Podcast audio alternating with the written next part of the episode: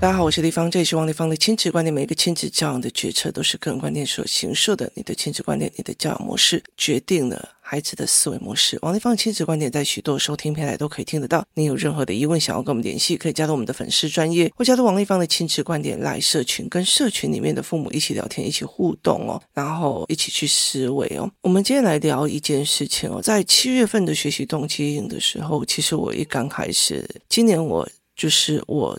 筛选的标准跟我要的孩子来的标准其实是就是十天，就是这一群小孩是来十天，然后呢，前面五天，后面五天这样子哦。前面五天，后面五天呢？为什么？因为前面之前我曾经有教过几次都是只有五天的，可是我后来会觉得随着时代的变化哦，五天真的是不够哦，所以我会变成了十天哦。我在这整个十天的过程里面，我记得我可以很老实的在讲一件事情哦。我从以前开学习动机营哦，就是一个礼拜是以两万五。那今年其实是没有涨价，没有像四年前，其实我们就已经是两万五的这样的价格。而后来其实你现在想想看，那时候有一些人会从香港过来，会从马来西亚过来，或从各个地方过来哦。那基本上他们就并不是一个真正的是觉得说哦没什么啊，读书就是反正就是看天分或干嘛这样子。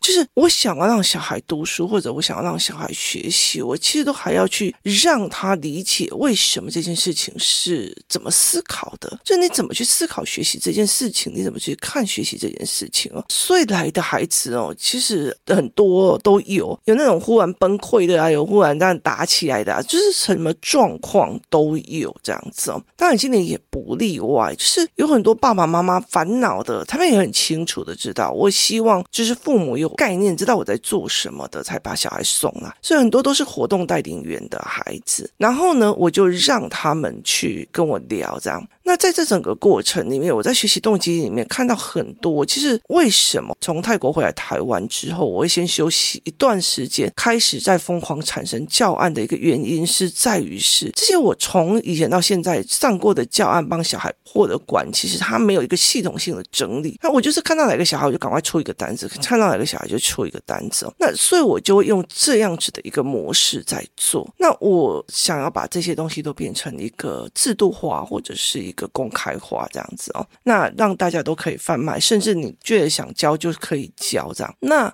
在这整个过程里面，我记得我有个教案在讲人性跟反人性哦，就是例如说篮球学院，就是篮球你要打到 NBA 哦，你可以真的是晚上在那边睡觉吗？不可能啊！你早上四五点哦，科比讲的，你有看过凌晨四点的洛杉矶吗？LA 吗？就是他早上四点就要起来在那边跑步，然后练习吃那种恶心的食物。就是吃那种所谓的恶心的那些食物啊、营养品啊那些东西这样子哦，所以他必须去做很多这类上的呃所谓的非人性、反人性。人的人性就是想要偷懒啊，想要卸责啊，想要做很多的概念的事情哦。可是科比做了非常非常多的反人性，所以他才可以变成这么厉害的所谓的篮球选手这样子。那。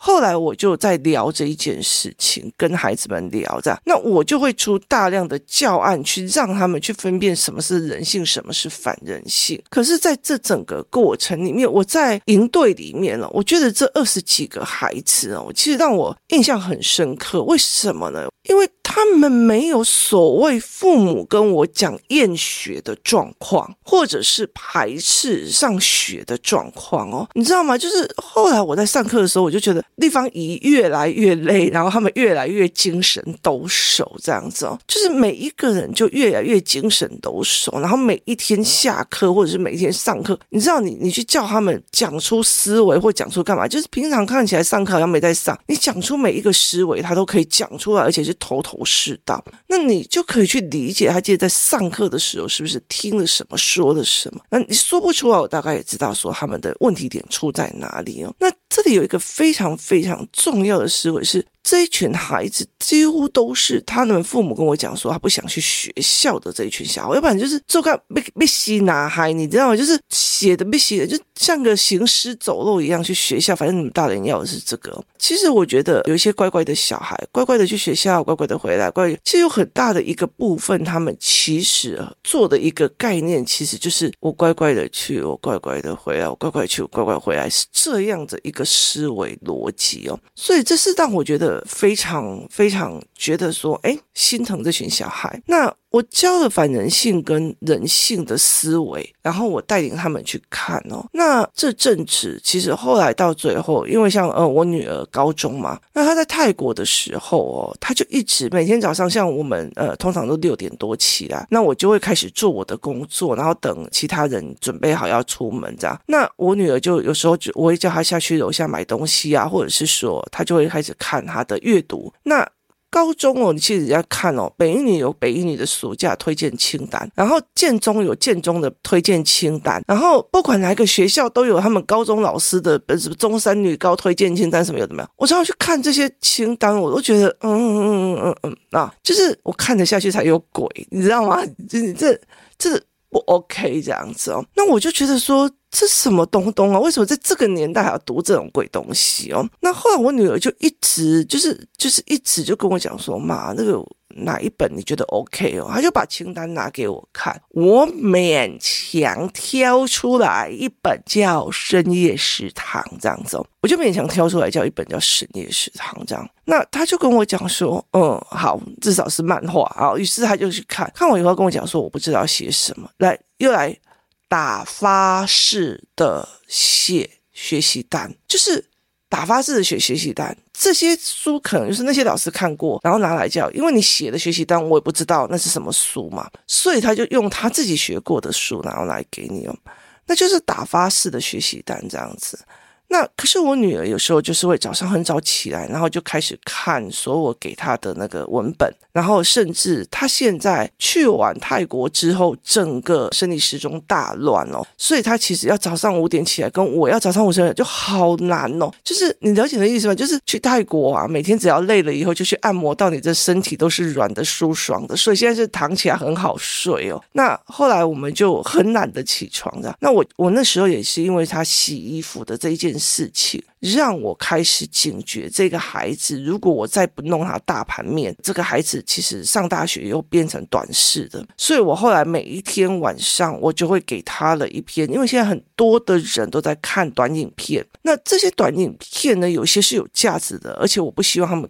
好了就过，所以我会帮他们挑选一些文本、影片或什么的，让他们去抓住对方在讲的脉络。那儿子女儿同时哦，一个高二，然后一个是五年级，同时在用这样子，那他们两个就可以每天晚上就要。就是跑一张单这样，你知道吗？他们超想要跑这种单的。然后后来有一天，我们去骑脚踏车，我女儿就跟我讲：“哎妈，你在骑脚踏车的时候听什么？为什么一直笑那么开心呢？”我说：“我在听一个英国历史。”然后他就说：“你怎么会笑得那么开心呢？”我就说：“因为他在站在的是思考角度去看这一个英国人是怎么思考的，跟逻辑的，我觉得蛮有趣的。这怎么会有人这样思考的？”于是你知道，他去调我的。电子书的阅读清单，他去调我的阅读清单，然后自己去听。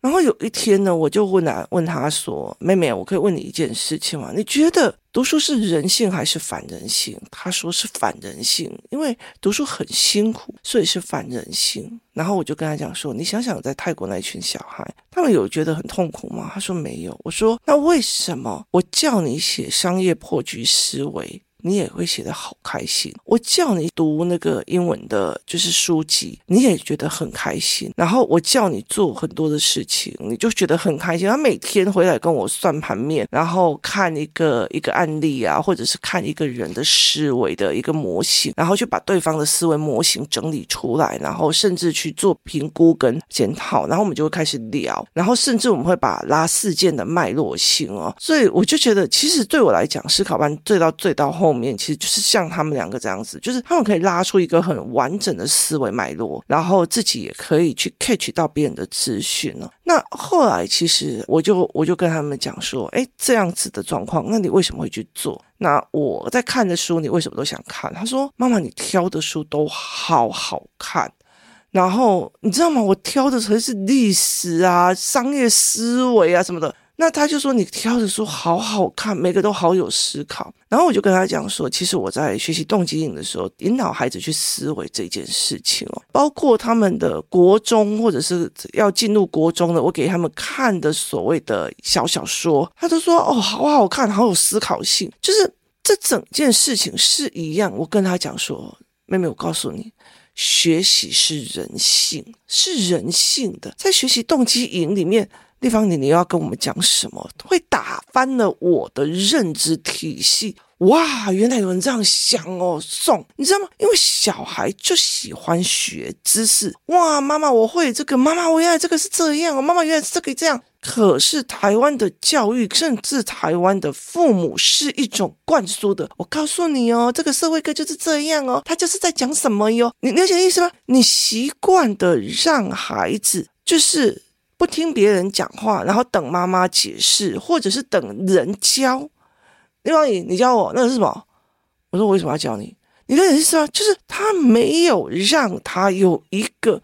思考的一个点，然后甚至他不会觉得哦，原来那个人会这样想哦。当我的人生里面几乎都是对错观而没有思考观的时候，我会觉得你说的对，我说的不对，你说对，我的就在对错里面，而不是去看思维模式哦。那重点是在于。自己不是用思维模式在思考的，所以其实有时候我会觉得说，台湾的老师真的要教思维模式，因为我们是这样被教养对错观起来的，所以他其实很难教。那后来其实我在引导孩子们在看说，哦，原来是这样想的。其实像工作室里就直接早期思考吧，立方，你这是怎样？哦，是这样想的，他这个脸就会亮起来，而不是嗯。你赢过我呢？你讲得出来，我就考你考不倒这样子的样貌。就是你一再看他在问事情的模式，其实你就可以看出来这个孩子是什么样的思维模式哦。那所以后来其实我就会在这个过程里面去陪这些小孩聊啊、看啊这样子。那所以我那时候就跟我的女儿讲说，我那时候跟我女儿讲说，你这些东西不要看，就是老师给你的阅读清单不要看，妈妈给你清单。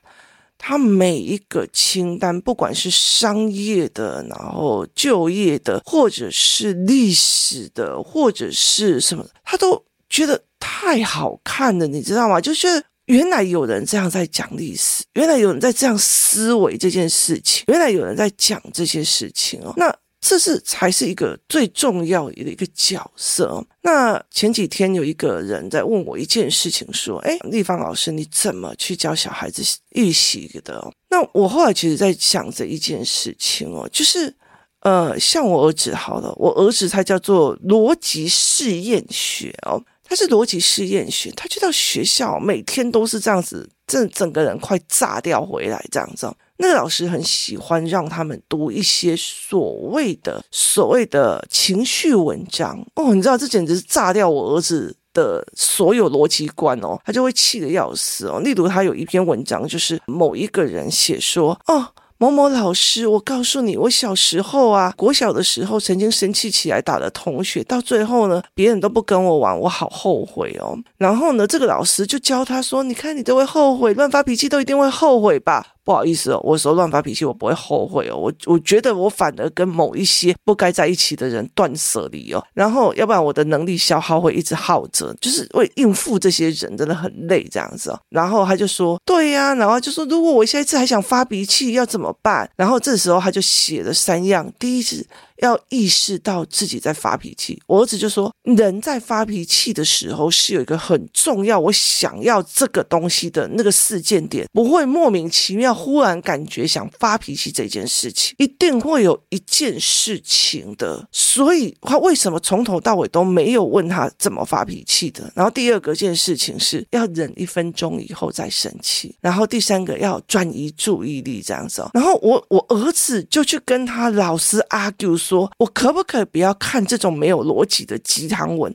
他去跟老师 argue 说，我可以不可以不要看这种没有逻辑的鸡汤文？然后老师就跟他讲说：“为什么你觉得这是鸡汤文？”他就这就是鸡汤文啊，他不对啊。然后他们两个就 argue 起来，然后老师就问我要怎么办，这样子是不是要调整啊？要干嘛这样子？那我就没讲话，我就说：“老师，你做你的。”好，那后来我回来就跟我的儿子在聊，我就说，来，我给你看鸡汤文多，我就买一个某个作家写的那三百多本作本，我说这是这是他们写的，我说我至少读了一百多本以后归纳他鸡汤的逻辑跟方式，而你没有读过，你凭什么去批判别人？我说你没有读过，然后我就说没关系，老师的有的作业，老师要你写哪个学习单，做什么东西，我帮你写。我帮你写完以后，你自己腾过去。但是你如果觉得这一点不符合逻辑，你去把我开盘面写出来，这里所有的不符合逻辑跟对方的思维脉络是什么？你让我儿子开心到一个不行哦，他就开始觉得说，哦，好，老师要的那些答案有人帮他想了，他要去想这一个作者他写这一篇文章的文本脉络，然后思维逻辑哪里有问题，哪里要干嘛这样。然后呢，这个时候其实非常有趣的一件事情就是，我女儿就跟我，我们两个就一起在看那一篇文章这样，然后我们两个就开始聊起来了，然后我女儿就开始讲说，要有意识在生气，谁会闲着没事被雷打到还生气？一定是有个原因，他从头到尾都没。问原因了，我说对呀、我说你也看到逻辑谬误了，然后就要一分钟以后才生气。他说，如果一个男人摸我的胸部，我还等一分钟才生气，我没有断他根就已经不错了，我还等一分钟才生气的，还要等一分钟以后消气？不会，我只会气越来越旺这样子。我说对，这就是。你没有去问到底什么样生气，而你却告诉我生气这种东西不对哦。你要等一分钟之后再来考虑要不要生气。他如果摸我女儿的屁股会摸我女儿的胸部，我不要说一分钟，我三秒钟没有剁到他的手，我是不姓王，你有意思吗？就是。你何必呢？就你出了这个文章，你在骗小孩嘛？然后呢，他就写说，那我们还要去转移注意力。然后我就说，那如果我现在先被性骚扰跟性侵害，我还要去转移注意力跑操场再回来，然后让我自己消气吗？没有，我转移注意力就是告到他倾家荡产。为什么要不生气？然后，所以我们在想说，你给孩子这些这些。文章，我真的很想要知道一件事情是：现在小孩那么好骗吗？没有，现在小孩不那么好骗，他不是可以这样用骗的。你到最后只会养出来一个小孩。我为什么那么喜欢生气？我为什么那么生气？他都这样子，我应该还可以再忍的。你真的要养出这样的孩子吗？就事论事，他到底是为什么生气？好，结果我在跟我的女儿在聊聊聊的时候，我们就忽然意识到了一点：对，弟弟是我们教出来的，就弟弟是我们教出来的，所以他才会去跟老师 argue，这在逻辑上过不去。所以后来我们就跟他讲说，老师做他的，然后老师的答案我帮你找出来，老师要的答案是什么，写一写。可是你腾过去，但是。你要把我把这一篇文章做分析，我才可以做这样子交换。那我既让他可以分析文本，又可以了解，然后我又可以让他把老师的这件作业用起来。我并不需要去跟老师讲说，你可以换点文章吗？不用哦。但是我。另外在着手的就是另外在帮孩子们写各种的文本教案哦，因为我知道这种文章再读下去，我的小孩脑袋会坏掉啊！就是在整个泰国回来之后，我真的很没有办法接受所谓的形式主义跟这种文本，就是这种文本跟这种的教育内容哦，这让我觉得真的很以前可以忍受，我就觉得以前可以忍受吗？啊，没有，以前不管是文言文还是干嘛，其实我都有另外教学法。我就觉得我在台湾好累哦，就是当了一个妈妈是一件非常非常疲惫的事情，你都在应付这些哦。所以其实后来才在了解一件事，就是你今天如果让他应付这种文本，他当然很痛苦啊，他要讲一堆官话去符合说，对，我们要了解我们自己的情绪，忍耐个一分钟，就是。他们要违反了自己的逻辑，他们要违反去打发这些大人给他们的东西，去背没有思考性的文本，去背没有思考，哦，这个东西会这样子想的。概念，而导致他们的越来越累哦。所以我后来其实，在跟他们在讲说，你们的小孩都知道学习很开心，而且在这种实体里面，哦，原来有人这样子想，我大量的带给他们，哦。原来有人这样子说，哇！原来有这种说法，原来有人性跟反人性这个角度去思考，原来有养套杀这种思考，原来我可以去思考。例如说，我们带领他们去看，他说：“我这个东西我不会的，我很有理智啊。”我就带他们去看抖音里面的神模仿。那我就看他说：“这个小朋友，你们们才十岁，你们就很清楚知道不可以吃洗衣球。为什么这些十八岁的哥哥姐姐们用抖音的挑战里面，他们愿意去吃洗衣球？这叫同才的愚蠢力量，你知道吗？所以我就引导他们思考，所以他们每天都在动脑子，每天都觉得哇，立方体有这样思考，然后每一个都会哇，立方体，我跟你讲哦，我怎样怎样怎样怎样，然后我就会再调给他们一个思考，我就直接再给他。可是来，我们在想这件事情哦，例如说，他们就在有一个小孩就跟我讲，如果你儿子有一天呐、一天到晚就想打电动怎么样？我就说，我就让他打到爽啊，打到非常那种，他就跟我讲说，可是立方体那个要给他买很多皮肤哦，那个嘛，例如说皮肤啊、装备啊，干嘛才可以达到第一名这样子？于是我就让他们看，达到第一名有时候。规则改了，你花了两千万放在那里，然后就规则改了，一气成零哦。所以后来其实在这整个过程里面，就是他们是哦，我没有想到这一点，哦，我没有想到那一点。那我们来一起思考。我会常常在这些小孩面前想到说啊。原来你们小孩会这样想哦，哦，原来你们小孩会这样思考哦，怎么这么好玩这样子哦？是思考，而不是觉得哎，小孩讲那句话，我要怎么讲才是对的？没有，没有对的，就是在我的思考里面，思考没有对错哦。所以我后来就跟他们在聊这件事情了，那我女儿才会觉得说，对哦，所以。他们在营队的时候，后来每天都很开心，然后跟我讲啊，时间怎么那么快呀？怎样的没有啊？甚至有一些人，他说我本来要去参加什么什么营的，结果被我妈硬拉来这边，怎样怎样怎样。然后后来他们回来的时候，就跟我讲，我学得到很多东西，蛮好的，就是那个思考性是引导。可是，一上学之后，整个脸都黑又黑气了。就是一个营队的妈妈就讲说，哦，上学才一个礼拜，就整个脸都黑了。就是为什么？因为那个文本不引起他思考，那个文本。没有引起他们的思维模式哦，那所以对我儿子来讲，例如说他们五年级有一篇课文是凡事都往好事想这样子哦。例如说呢，呃，我每天早上起来都会尽量的让自己拥有好心情啊，然后遇到什么事情我就觉得啊还好，我又怎样？纵使我有一天跟人家车子擦撞了，对方下来不说不计较没有关系，我也觉得好好哦。就算有一点点不如意，可是我还是看到人性中的美。然后我儿子就讲说那。台车一定不是兰博基尼，